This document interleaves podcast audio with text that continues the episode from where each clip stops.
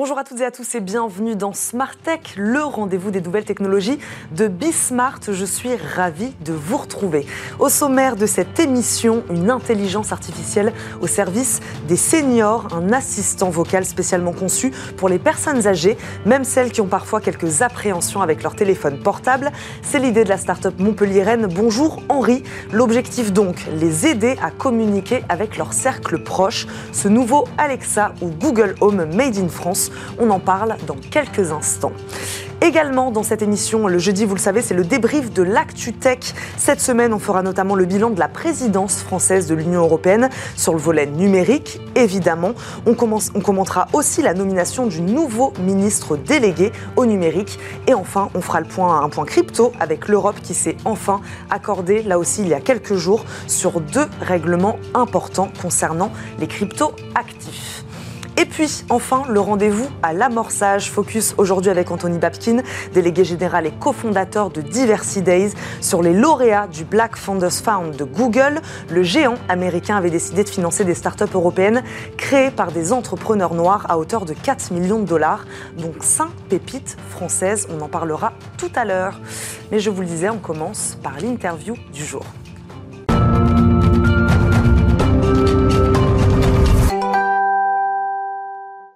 Aujourd'hui un assistant vocal dédié aux personnes âgées, je le disais, sur le même principe qu'Alexa ou Google Home, mais sans la partie vente d'une marketplace. Ici, l'objectif est de faciliter la communication entre les personnes âgées, souvent isolées et pas très à l'aise avec la technologie, et leurs proches ou d'autres services d'ailleurs. On en parle avec le cofondateur de la solution. Bonjour Henri, Vincent Cholet, il est avec nous en visioconférence. Bonjour. Bonjour Eva. Merci beaucoup d'être avec nous aujourd'hui dans Smart Tech à distance. Ma première question est simple. D'abord, pourquoi Bonjour Henri? D'où vient ce nom? Alors, on n'est pas allé chercher très loin. Henri, c'est tout simplement le prénom de mon grand-père qui m'a donné l'idée euh, du projet Bonjour Henri. Cette solution est donc inspirée d'une expérience personnelle. Donc, racontez-nous un petit peu. Oui, tout à fait. En fait, euh, alors, je suis Vincent Cholet, le cofondateur de Bonjour Henri. Hein. On a créé cette entreprise en 2018 avec mon meilleur ami et associé euh, Jonathan Cambo. Et l'idée, en fait, elle m'est venue en 2017 quand j'avais une mission de consulting en ingénierie à mener sur euh, Paris. Quand j'ai vu le, prix des, loyers parisiens et quand mon grand-père a vu les larmes couler sur mes joues, il m'a dit Viens vivre avec moi, mon petit-fils, ça sera plus pratique pour nous deux et ça sera beaucoup moins cher pour toi. Donc j'ai accepté, puisque je m'entends très très bien avec mon grand-père. Et en vivant avec lui, sur quatre mois de temps, eh bien, je me suis rendu compte euh, de son quotidien, et de son quotidien notamment avec les outils du numérique. Mm. Vous savez, ça, pour une personne de 94 ans, c'est de plus en plus difficile à utiliser puisque les écrans ont beau être plus grands, la densité d'informations augmente toujours et il y a de plus en plus de services mis à disposition qui demandent une culture du numérique avancée que certaines personnes âgées n'ont pas. Et quand on est atteint de DMLA, comme c'était le cas de mon grand-père, donc une maladie de, la vue, eh bien, ça devient de plus en plus difficile d'appeler ou même d'envoyer un simple message à ses proches. Et on arrive à une fatalité qui est l'isolement des seniors. Ça concerne 8 millions de seniors aujourd'hui, euh, et c'est quelque chose de dramatique dans notre société actuelle qui s'est largement dématérialisée sur les 20 dernières années. C'est ça, c'est ce que j'allais vous dire, Vincent Cholet. Vous êtes parti donc de ce cas très concret, très pratique de votre grand-père, mais globalement, vous avez constaté que les personnes âgées aujourd'hui en France étaient isolées, c'est ce que vous disiez, ou, déconnectées aussi? Ça, c'est un constat que vous avez fait? Oui, tout à fait. Se, en fait, tout simplement, l'exemple que j'ai remarqué, c'est que quand euh, le banquier de mon grand-père lui demandait de prendre rendez-vous, eh bien, lui demandait de prendre rendez-vous en chatbot. Mmh. L'État lui demande de payer ses impôts par application. Mmh pour aller commander un taxi ou un VTC, il faut passer aussi par une application. Le message est devenu le pivot de communication de nos sociétés modernes. Et quand on ne maîtrise pas les outils euh, numériques, eh bien, ça devient difficile d'aller euh, eh de consommer ces services ou même d'aller parler avec, euh, avec ses proches via des moyens téléphoniques. Donc ils se sentent de, isolés et c'est une conséquence qui concerne voilà, beaucoup de personnes âgées, 8 millions comme je le disais. Bonjour Henri, c'est donc un assistant vocal, c'est ce que je disais, Vincent Cholet. Euh, qu'est-ce qu'il différencie J'ai pris les exemples pour que nos téléspectateurs comprennent bien d'Alexa ou Google Home. Voilà, comment ça fonctionne et qu'est-ce qui différencie justement de ceux euh, plus connus? Alors, vous voyez, au début, on est parti de ce constat-là. Mon grand-père, donc toujours lui, 94 ans, eh bien, il, euh, sa vue a baissé, mais il savait toujours lire.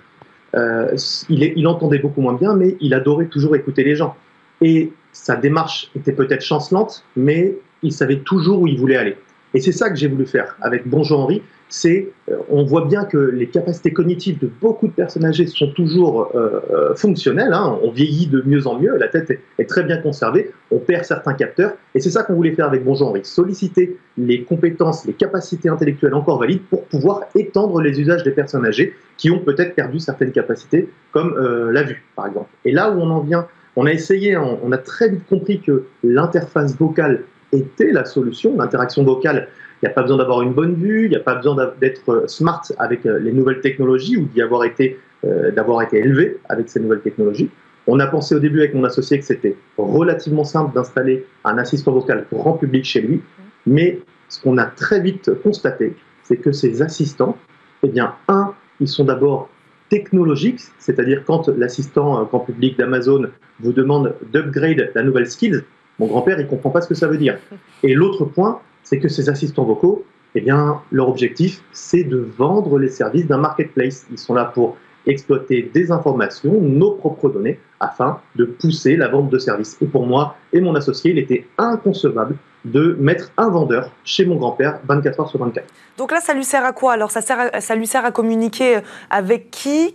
Comment, de quelle manière, c'est-à-dire qu'il dicte avec son téléphone. Ça d'ailleurs, vous nous avez montré votre smartphone tout à l'heure, on n'en a pas parlé, mais c'est une application téléphone. Est-ce que c'est une application tablette également? Voilà, expliquez-nous concrètement comment ça fonctionne. Qu'est-ce que peut dire votre grand-père, en l'occurrence ce cher Henri, ou, toutes les personnes âgées qui seront amenées demain à, utiliser votre solution? Voilà, comment ça marche? Qu'est-ce qu'elles peuvent faire avec cette application? Alors, pour, euh, on dit toujours, hein, voilà un visuel, hein, voilà à quoi ressemble Henri.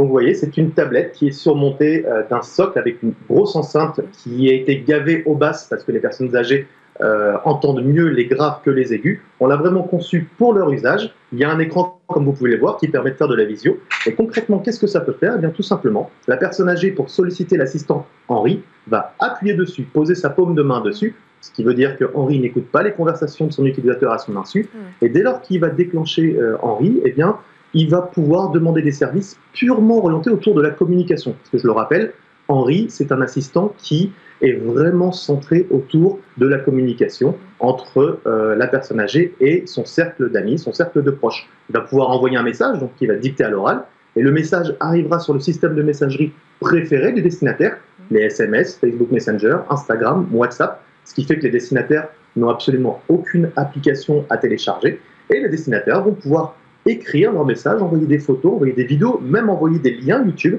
et la personne âgée recevra sur euh, son Bonjour Henri eh bien, la vidéo, le média ou même le message qui sera lu par Henri s'il a été écrit euh, par SMS, par exemple. Donc là, vous nous avez montré la... Oui, vous nous avez montré la tablette, justement. On peut aussi s'en servir sur smartphone alors, bonjour Henri, l'usage, il est euh, dédié au dispositif que je viens de vous montrer. Tout simplement, au début, vous avez raison Eva de le mentionner, on avait prévu un usage sur smartphone, mais on s'est très vite euh, rendu compte qu'en réalité, euh, la qualité de l'usage dépend énormément du dispositif sur lequel il est installé. Et mm. malheureusement, sur smartphone, eh bien, les micros ou les haut-parleurs sont pas assez puissants pour avoir un usage de qualité de notre assistant vocal. C'est la raison pour laquelle mm. on a créé un dispositif sur mesure pour nos personnes âgées. Comment cette population elle accueille aujourd'hui, Vincent Cholet, cette, cette solution, même facile d'utilisation? On imagine qu'il y en a certains qui, peut-être, sont très, très réfractaires à la technologie. Voilà, ceux-là, comment ils accueillent une solution comme celle-ci? Alors, effectivement, en fait, il y a de tout. Les, personnes âgées, hein, ce sont des personnes qui. Nos, clients, ils ont entre 65 et 107 ans, donc euh, pour la plus âgée et ça va vraiment dépendre de leurs besoins. Pour les personnes qui sont, on va dire, les, boomers, hein, les 65-77 ans, eh bien, eux, ce qui va les intéresser, c'est l'aspect euh, simplicité. Il y a un appareil qui fait une chose, c'est appeler en visio, envoyer des messages. Ça, reste, ça remplace un petit peu le téléphone fixe et surtout c'est sécurisé, c'est-à-dire qu'on ne reçoit pas euh, des appels euh, pour vendre des comptes CPF par exemple ou des appels intempestifs de numéros a été enregistré dans la tablette. Donc ça, cet aspect sécurité-simplicité, ça va intéresser les boomers. Euh, après, pour les plus âgés, les 80 à 100 ans, c'est il y a l'aspect un petit peu bah, nouveauté visio qu'ils n'avaient pas l'habitude euh, d'appréhender. Et ça, cet aspect-là, voir les proches, c'est quelque chose qui, euh, qui vraiment met du baume au cœur de nos personnes âgées. Et au début, certes, il y a une appréhension. On se dit, voilà, oh on a des personnes âgées qui, entre 80 et 85 ans, qui disent, j'y arriverai jamais.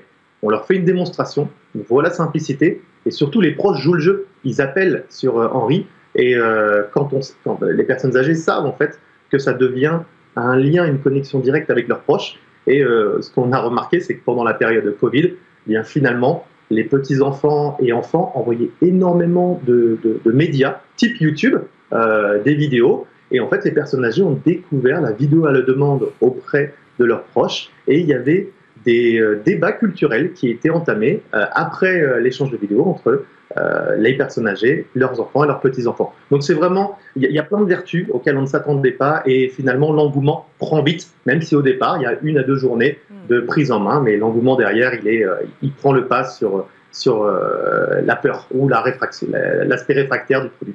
Vincent Cholet, une question très tech dans le sens technologique mais aussi technique. Quand vous avez travaillé sur cette solution-là, est-ce que vous avez rencontré des difficultés? Voilà, est-ce que s'adresser à cette population des personnes âgées quand on construit et quand on crée un assistant vocal, euh, ça, voilà, ça, crée des difficultés aussi, puisque vous le disiez, euh, en termes d'audio, ils n'ont pas forcément les mêmes capacités que des gens plus jeunes.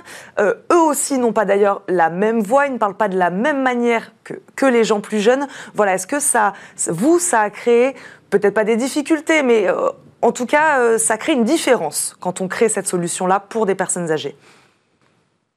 Oui, alors tout à fait. Il y a, deux difficultés euh, qu'il faut qu'on n'avait pas appréhendées tout de suite. D'abord, c'est euh, la détection de la voix. effectivement, une personne âgée, elle parle avec plus de, il y a des vibrations, plus de vibrations dans la voix, des tremblements, et il va y avoir aussi des voix plus graves. Les personnes âgées ont la voix plus grave, ce qui fait que les assistants vocaux grand public ont un petit peu plus de mal à détecter à transformer en tout cas la voix en texte auprès de cette population-là. Et il y a un deuxième aspect, euh, mais qui est beaucoup plus majeur, qu'on sous-estime, c'est ce qu'on appelle le NLP, le Natural Language Processing. Le NLP, ça consiste à partir d'un texte de déduire une intention. Et euh, la façon de demander la météo chez nous, notre population, c'est pas la même façon de demander la météo chez une personne âgée. nous, on va par exemple demander euh, quelle est la météo du jour Et les personnes âgées vont demander plutôt est-ce qu'il fera beau demain?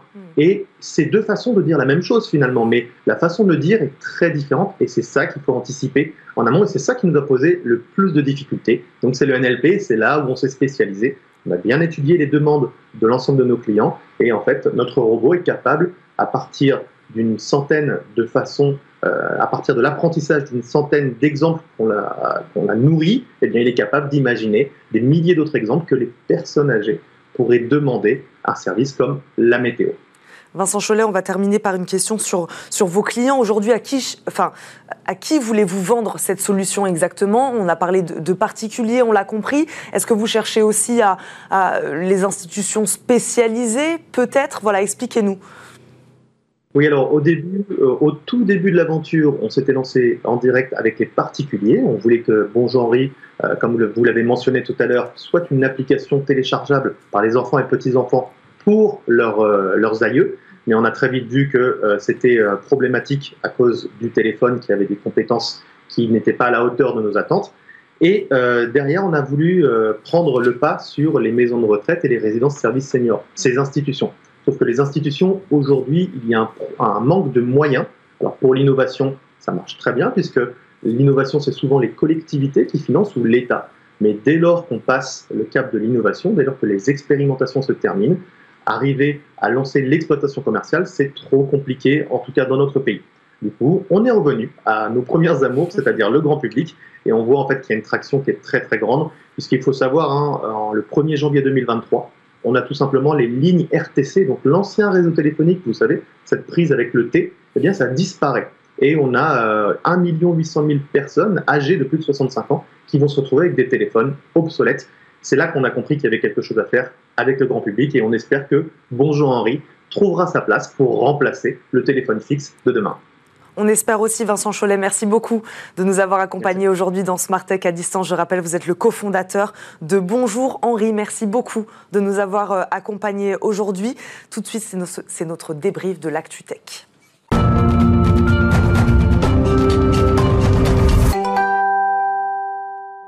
Le débrief de l'ActuTech avec nos deux invités aujourd'hui. Alain Staron, on le connaît bien, président cofondateur d'Artifil. Il nous accompagne aujourd'hui. Bonjour. Bonjour Eva. Merci beaucoup Alain Staron de nous accompagner aujourd'hui. Guillaume Seligman, on le connaît un peu moins, avocat associé au sein du cabinet Ayash. Merci beaucoup de nous accompagner aujourd'hui. Bonjour, merci de me recevoir. Merci à tous les deux d'être là pour débriefer de cette actualité.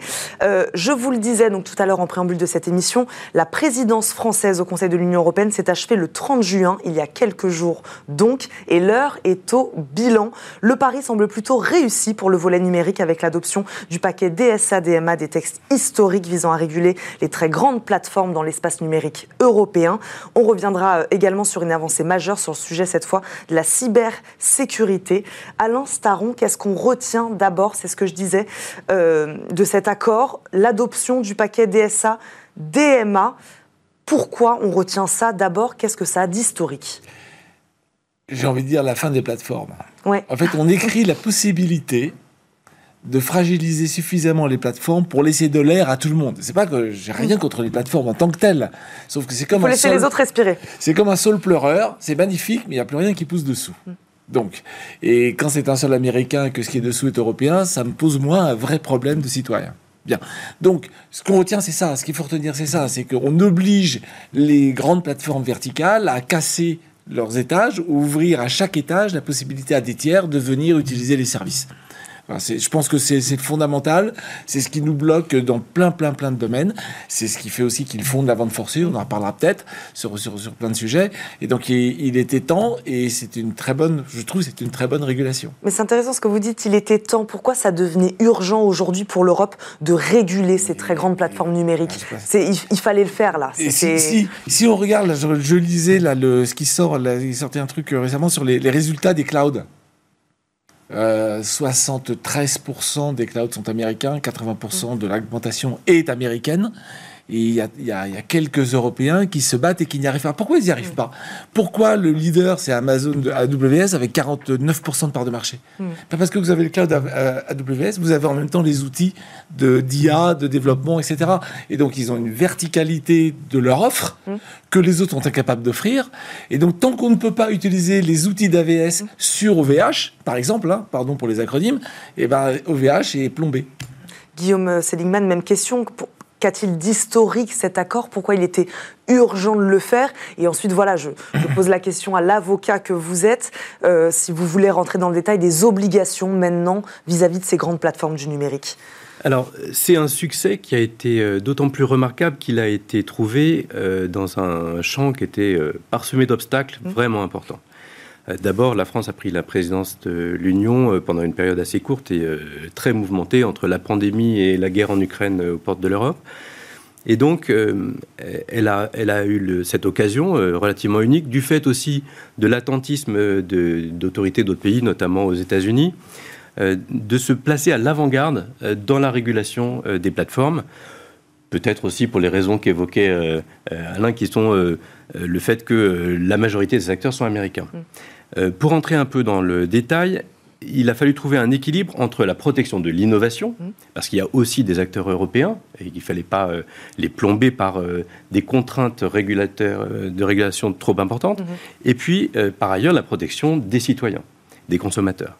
Donc cet équilibre, il a été trouvé en fixant des seuils et en fixant des modalités et en assortissant l'ensemble de sanctions qui peuvent potentiellement être très lourdes on peut aller jusqu'à 10% du chiffre d'affaires mondial consolidé. Donc, euh, l'épée de Damoclès euh, est particulièrement euh, lourde. C'est ce que disait Alain Star, on, est sur une régulation très stricte, hein. on n'y est pas allé de main morte. En effet, mais, mais, l'exemple qui, a pu inspirer la présidence française, c'était aussi le succès qu'a été le règlement sur la protection des données mm. personnelles. là encore, l'Europe s'était placée, inspirée par la France, s'était placée à l'avant-garde et elle a réussi à instaurer un standard et des mécanismes qui aujourd'hui euh, essaiment dans le monde entier. Mhm. Euh, c'est vraiment l'Europe qui porte le phare, qui éclaire la voie. Et on peut espérer, enfin en tout cas c'est mon cas, euh, que ce sera la même logique qui prévaudra pour la DMA et la DSA. DMA, c'est pour euh, les plateformes et DSA, c'est pour les services. Euh, pour, voilà. Après, on peut rentrer dans les détails, mais il y a juste un autre aspect que je voudrais mmh. évoquer, parce qu'il est également très important pour cette présidence française de l'Europe, c'est le, réveil de la souveraineté. outre ces législations, il y a le projet de directive Nice 2, euh, qui, euh, qui, a été euh, conclu sous la présidence française et qui permet à l'Europe de retrouver en quelque sorte, de remettre l'accent sur les projets de souveraineté en matière de cloud, en matière de composants électroniques et en matière de cybersécurité, de protection des entreprises et des administrations. Et on peut mesurer, à la lumière de l'actualité, à quel point cette initiative était importante. Mhm avancée majeure aussi, je, voulais en parler un peu plus tard, mais sur cet aspect de la cybersécurité, en effet. Oui, euh, euh, effectivement, il était temps. Il était temps. Il était temps. Euh, juste un tout petit. Euh, Vous vouliez réagir sur, Oui, sur la, partie, euh, effectivement, on casse les plateformes et, l'Europe a rendu une vraie réglementation basée sur un GPD, mm. entièrement d'accord. Mm. C'est très intéressant parce que des gens comme la Corée ou l'Inde ont pris des, ont rendu des décisions de justice très parcellaires à l'encontre d'Amazon surtout, toujours dans le même esprit, pour mm. casser les plateformes. Donc, enfin, un continent traite le problème dans son ensemble. Ça, c'est très très bien. et cybersécurité, bah oui, c'est le, le pendant de, de de, la même chose pour les côtés, euh, effectivement, de, protection. Euh, il y a encore du chemin là-dessus, j'ai envie de dire. Mais bon, on en parlera peut-être plus tard. pas dans la bonne direction. Euh, je, repose la question là, encore une fois, Guillaume Seligman, à l'avocat que vous êtes. Il y a la partie législation, évidemment, et puis ensuite, il y a la partie mise en œuvre. Hein. voilà. quelles vont être les difficultés rencontrées aujourd'hui par les États européens ou, par la France hein? On peut prendre le, cas de la France pour l'application de, cette, euh, de, ce, de, ce, de cet accord-là alors, c'est une, euh, c'est une question qui est intéressante parce qu'elle met le doigt sur la difficulté principale. Euh, il y a la force de l'exemple. récemment, la Commission européenne a eu l'occasion de hausser le ton contre certaines des grandes plateformes, notamment Google et Amazon, hmm. avec des sanctions qui commencent à être très substantielles. Et qui font évidemment réfléchir les acteurs américains notamment, mais pas seulement, euh, certains acteurs chinois aussi euh, sont obligés d'intégrer maintenant la réponse européenne. Euh, et, du coup, c'est une première manière de mettre en œuvre, en quelque sorte, en disant qu'une personne avertie en vaut deux. Il y a un, second mouvement qui est de donner du temps mmh. aux acteurs européens pour anticiper, se mettre à niveau mmh. et intégrer dans leur démarche de conception de leurs produits, de leurs services, mmh. ces contraintes de manière native de façon à en faire des acteurs plus agiles, mieux adaptés. Nous, la France, par exemple, est-ce qu'on a un cadre législatif aujourd'hui qui euh, va permettre, euh, je ne sais pas, une application peut-être plus facile aujourd'hui de ces, de ces directives-là? Alors non seulement on l'a aujourd'hui, mais on l'avait même hier, puisque euh, la France est un des acteurs qui mmh. a le mieux anticipé ces mmh. questions. Sur le plan des données personnelles, c'est depuis 1978 que la France se préoccupe de ces sujets. Euh, la, euh, LCEN avait déjà, enfin la loi pour la confiance dans l'économie numérique avait déjà euh, préparé le terrain sur le plan des, plateformes, des hébergeurs, le régime de responsabilité qui est lié notamment. Et elle avait, par la loi Pacte, déjà commencé à prévoir le statut des prestataires de services sur actifs numériques.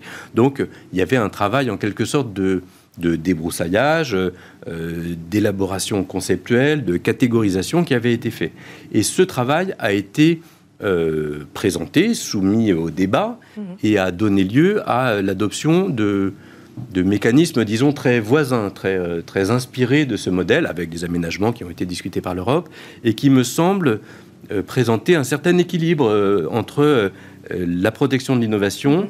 Euh, le souci de préserver euh, des aspects de souveraineté, comme la monnaie hein, notamment, et puis euh, également la protection des consommateurs. C'est cet équilibre qu'il faut garder à l'instant oui, il y, a quand même un petit, un petit sujet, c'est que pour un, un géant, c'est toujours plus facile de trouver des parades que pour un petit. Hum. Je sais pas, vous avez vu l'appel des Lucioles les lucioles, c'est l'opposé des licornes, mm. et qui se disent aidez-nous, aidez-nous, en particulier sur les RGPD. Ils mm. disent c'est tellement compliqué que nous, on a, on a moins de moyens que des grands pour y arriver. Donc, c'est un peu le diable se dit dans les détails.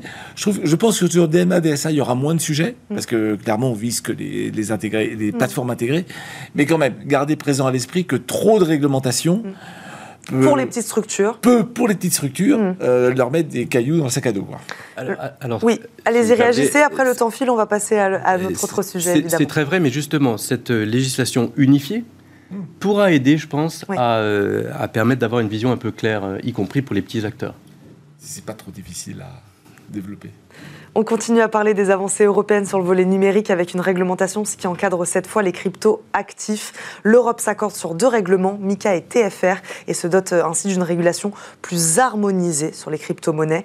Euh, est-ce que c'est la première fois que l'Europe se dote d'un cadre harmonisé pour la régulation des cryptoactifs? Est-ce que là aussi, on est sur euh, quelque chose d'un peu d'historique? Euh, oui, on peut le dire. Hum, et, c'est d'autant plus heureux qu'on est passé à un cheveu de la catastrophe. Euh, Quelle catastrophe Trois catastrophes. Ouais.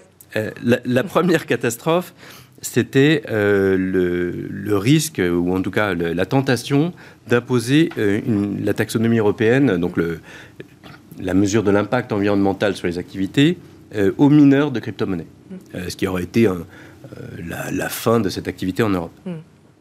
La deuxième catastrophe qui a été évitée, c'était de faire euh, porter cette législation dans les mêmes termes sur la finance décentralisée, le fameux DeFi. Mmh. Euh, parce que euh, les mécanismes qui sont mis en œuvre sont très mal adaptés pour la régulation de ce domaine. Et puis la, dernière catastrophe évitée, ça a été la régulation unique d'un domaine aussi disparate que les NFT. Mmh. dans les trois cas, ça a donné lieu à un très vif débat pour des raisons à la fois idéologique, politique, technique.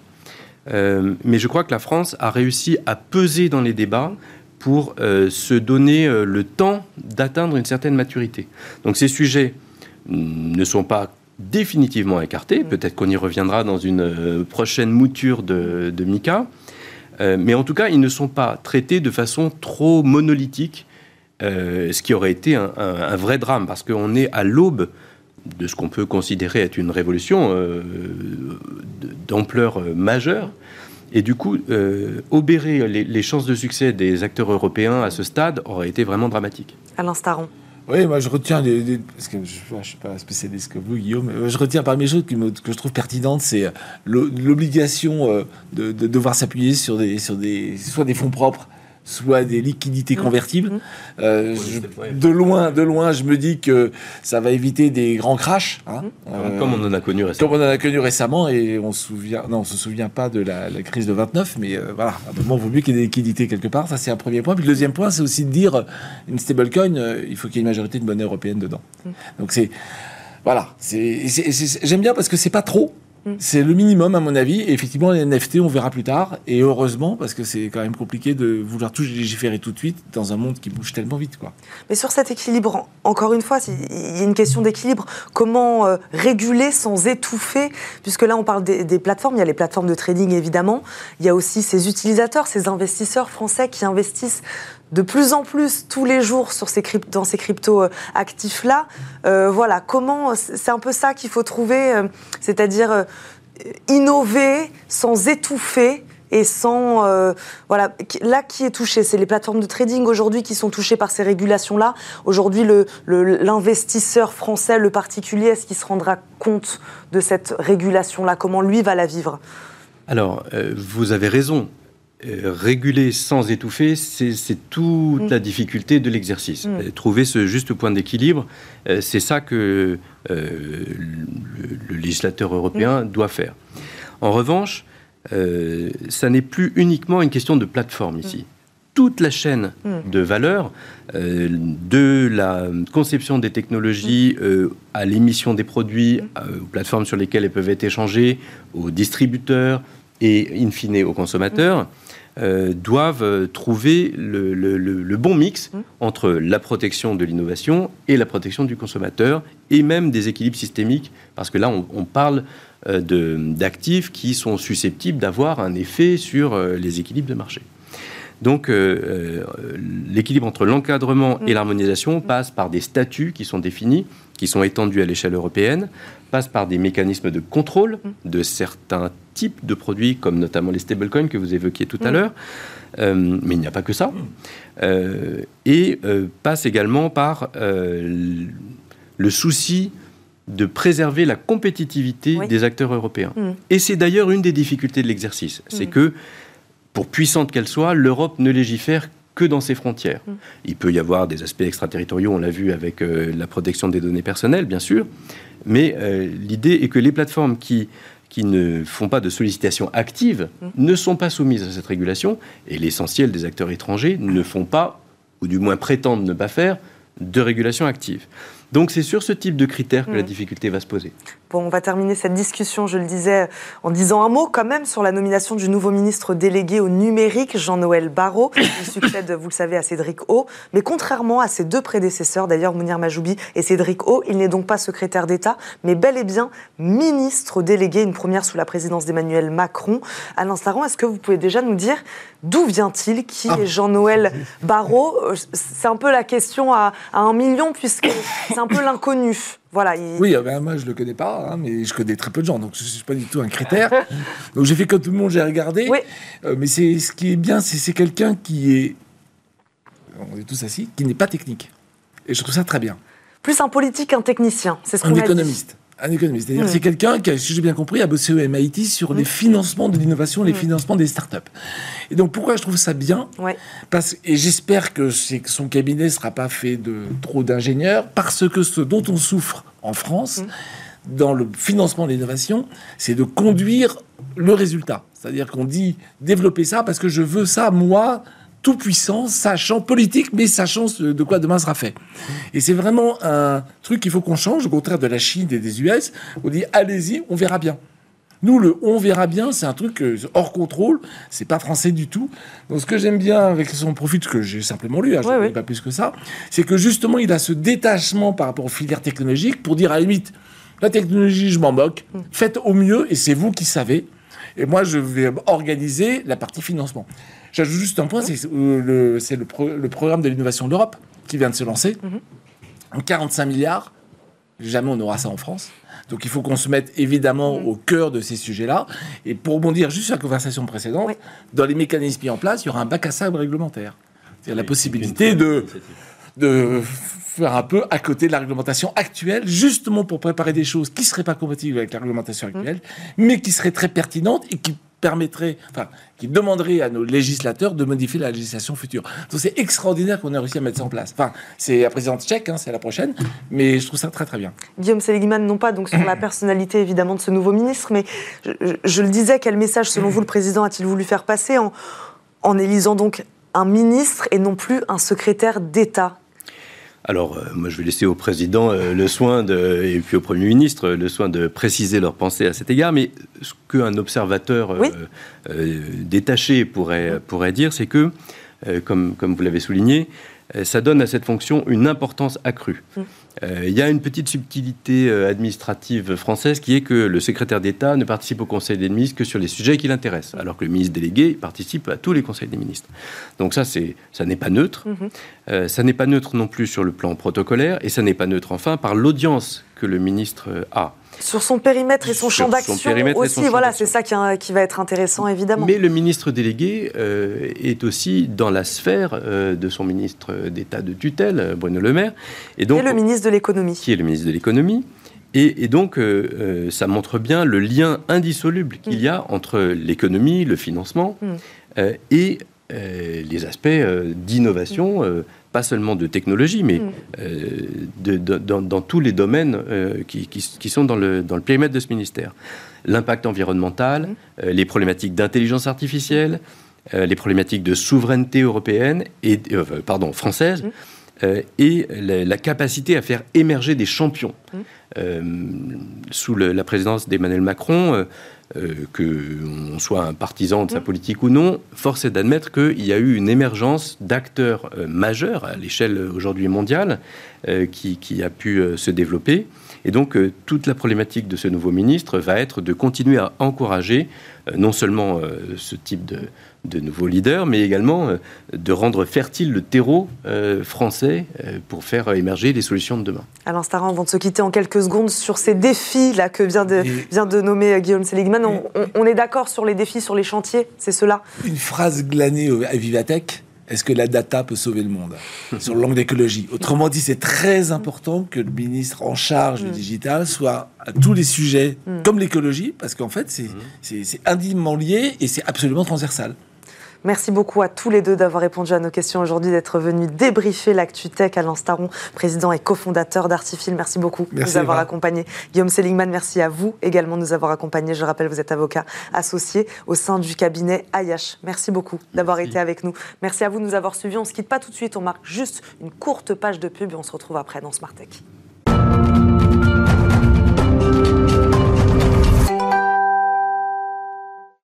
De retour dans Smart Tech pour le rendez-vous à l'amorçage. Aujourd'hui, Anthony Babkin est avec nous. Merci Anthony de nous avoir rejoints. Avec grand plaisir. Je le disais, aujourd'hui, on va faire un focus sur les lauréats de ce Black Founders Found de Google.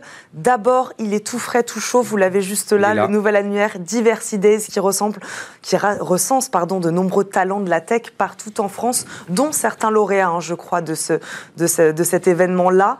Euh, à quoi sert cet annuaire? Voilà, réexpliquez-nous. Euh, c'est chouette déjà c'est une démarche euh, très euh, participative, mm. collaborative. Il y a des dizaines d'acteurs de, de, l'associatif, égalité des chances, tech, etc., qui s'y associent, dont Bismart et dont Smart Tech. Et l'objectif, c'est euh, valoriser, bah, c'est ce qu'on fait dans cette chronique depuis le départ, des personnes qui ont du potentiel, du talent, mais qu'on va pas voir suffisamment aujourd'hui sur la scène de la French Tech. Et donc, bah, c'est amusant parce que à la fois, bah, dans ceux qu'on va parler, dont on va parler juste après, plus certains que je vais présenter aujourd'hui, ils lèvent des fonds, ça avance. Et puis merci, j'en profite parce que c'est la dernière de, cette saison euh, à Bismart d'en avoir reçu beaucoup d'entre eux parce que euh, à nouveau j'aime beaucoup dire qu'on fait pas de la charité mais bien mettre des talents qui ont le potentiel et qu'on voit pas suffisamment sur le devant de l'affiche. Mais pourquoi c'est important justement ça cet aspect diversité aujourd'hui? Là vous vous êtes plutôt positif sur le sur l'avenir?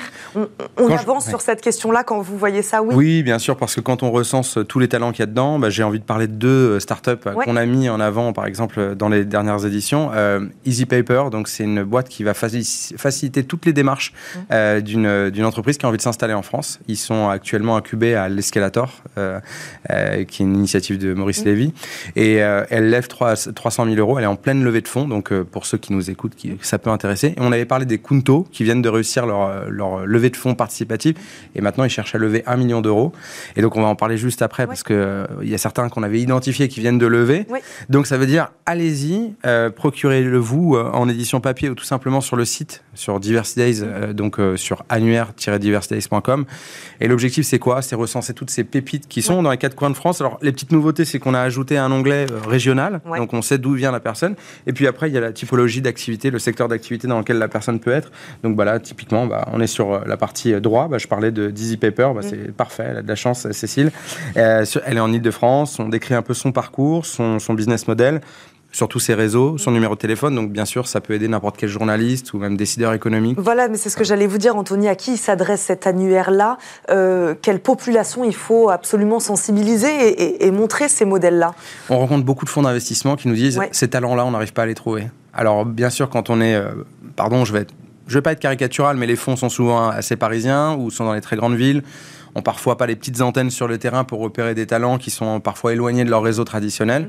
Donc notre rôle, c'est aussi d'aller les sourcer, de les rapprocher de ces fonds euh, plus tradis et leur dire tiens, regardez, on a un super talent.